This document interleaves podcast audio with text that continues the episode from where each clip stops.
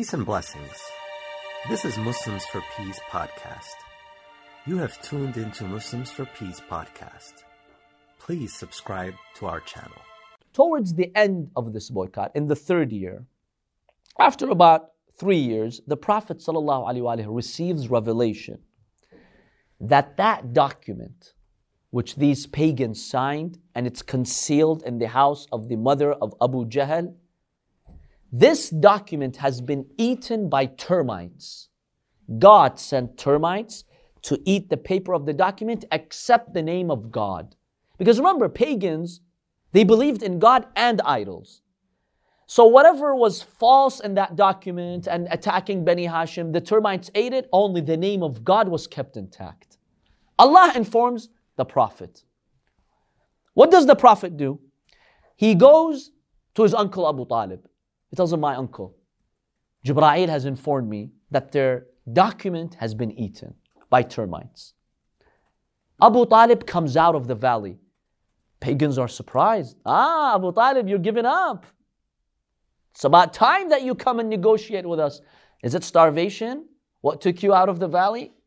Is it ju' starvation? He says, No. But I've got a deal that I want to make with you. They're now excited. They thought he wanted, wanted to compromise because he was the pillar supporting the Prophet. So when he came, they realized, okay, the Muslims can't handle the situation. He told them, I've got a deal to make with you. But for me to make this deal, I want you to go and bring the document sealed. Don't open it. Bring the document that you signed, put it in front of me, and then we'll make the deal. Look at the shrewdness of Abu Talib. They go to the house of Umm Jahl. It's completely sealed. Like if someone had taken a look at the document, you could tell from the broken seal. They brought the document, they placed it before everyone's watching. It's by Masjid al Haram, everyone's watching. When they put the document, he told them, Look, I've got a deal. My nephew Muhammad has informed me that God has informed him through Jibra'il that God had sent termites to eat the document. Here's the deal I, I want to make with you. If he's truthful, now you open it and see. If he's truthful, that indicates we're on the right path and you should stop your aggression. You can't continue like that. If he's lying, I'll hand him over and kill him, finish him off. Deal? They're like fabulous deal. Because they didn't believe in the Prophet, many of them. You know, the shaitan plays with their mind. They're like, wow, he's actually giving us a chance to kill Muhammad.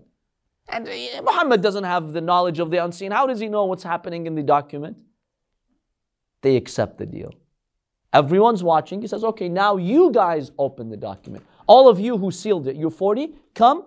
First of all, he told them, do you recognize that this is your document? This is your seal. So later they don't say that this was another document. Before he told them what the deal is, he told them, is this your document, your seal? They're like, yes, we recognize it to be our seal. He says, okay, now open it. They opened it. What did they see? The whole piece of paper was eaten by termites except the name of Allah. At that point, all the Muslims said, Allahu Akbar. And Abu Talib told them, okay, Allah has shown you a clear sign, stop. Tens of people became Muslim. Now Abu Jahl and others said, no, let's still keep the boycott. After making, making a deal that if Muhammad was truthful, we'll let you go. However, there were some members of the Quraysh who couldn't take this anymore. They sided with the Muslims. They, they told Abu Jahl, look, we will no longer respect this document. We made a deal with them, and we're not going to enforce the boycott anymore. So the boycott crumbled. And the Bani Hashim and those early Muslims, they came out of the boycott and now they were in Mecca. Look at Abu Talib. You know, next, inshallah, we'll examine the faith of Abu Talib because other schools of thought consider him to be a disbeliever who died as a pagan. Next, we'll examine that in detail. But look at the faith of Abu Talib. How much he trusts the Prophet, such that he told him, Look, if he is lying, here, kill him. How much faith he had in what the Prophet told him, and they consider him a disbeliever. When you have a pillar like that, who believes in the Prophet so much, who makes such a deal? Is this a person who did not believe in the message of the Prophet? Who did not believe in the oneness of Allah subhanahu wa ta'ala? Yes. This? Yes, this, nar- this incident is narrated in Sunni. So, so Sunni historians have documented this incident. Now they tell you, yes, we don't deny Abu Talib supported the Prophet, but he just never believed in the one God and in Islam. Well, we'll examine the uh, discussion on that. In any way, in any case, the boycott is now over. But remember, the pagans, of course, they don't stop their persecution and harassment of Muslims. A delegation from Habasha comes to visit the Prophet after this event. Remember Habasha, Abyssinia, the Muslims had sought refuge there. Their king, Najashi, um, he was a very just king who gave them refuge. Ja'far ibn Abu Talib, he was their leader. We talked about that. So during those days, a delegation of about 20 men, as Ibn Ishaq narrates, come from Habasha. Among them were some Christians. They had come. They were led by Ja'far ibn Abu Talib. So Ja'far, with a delegation of 20 men, they come to meet the Prophet in Mecca. They find the Prophet in the mosque. They meet him, they speak to him, while the Quraysh is by the Kaaba observing. After the Prophet invites that de- delegation of Christians to um, embrace the religion of Islam, they believe and embrace the religion of Islam. Abu Jahl opposes them. He attacks them. Imagine Christians coming, believing in the Prophet. Abu Jahl is now furious. He attacks them and he tells them, Why are you following this magician? They respond, those Christians, when they see Abu Jahl's stubbornness, they respond to him by saying, Peace be on you.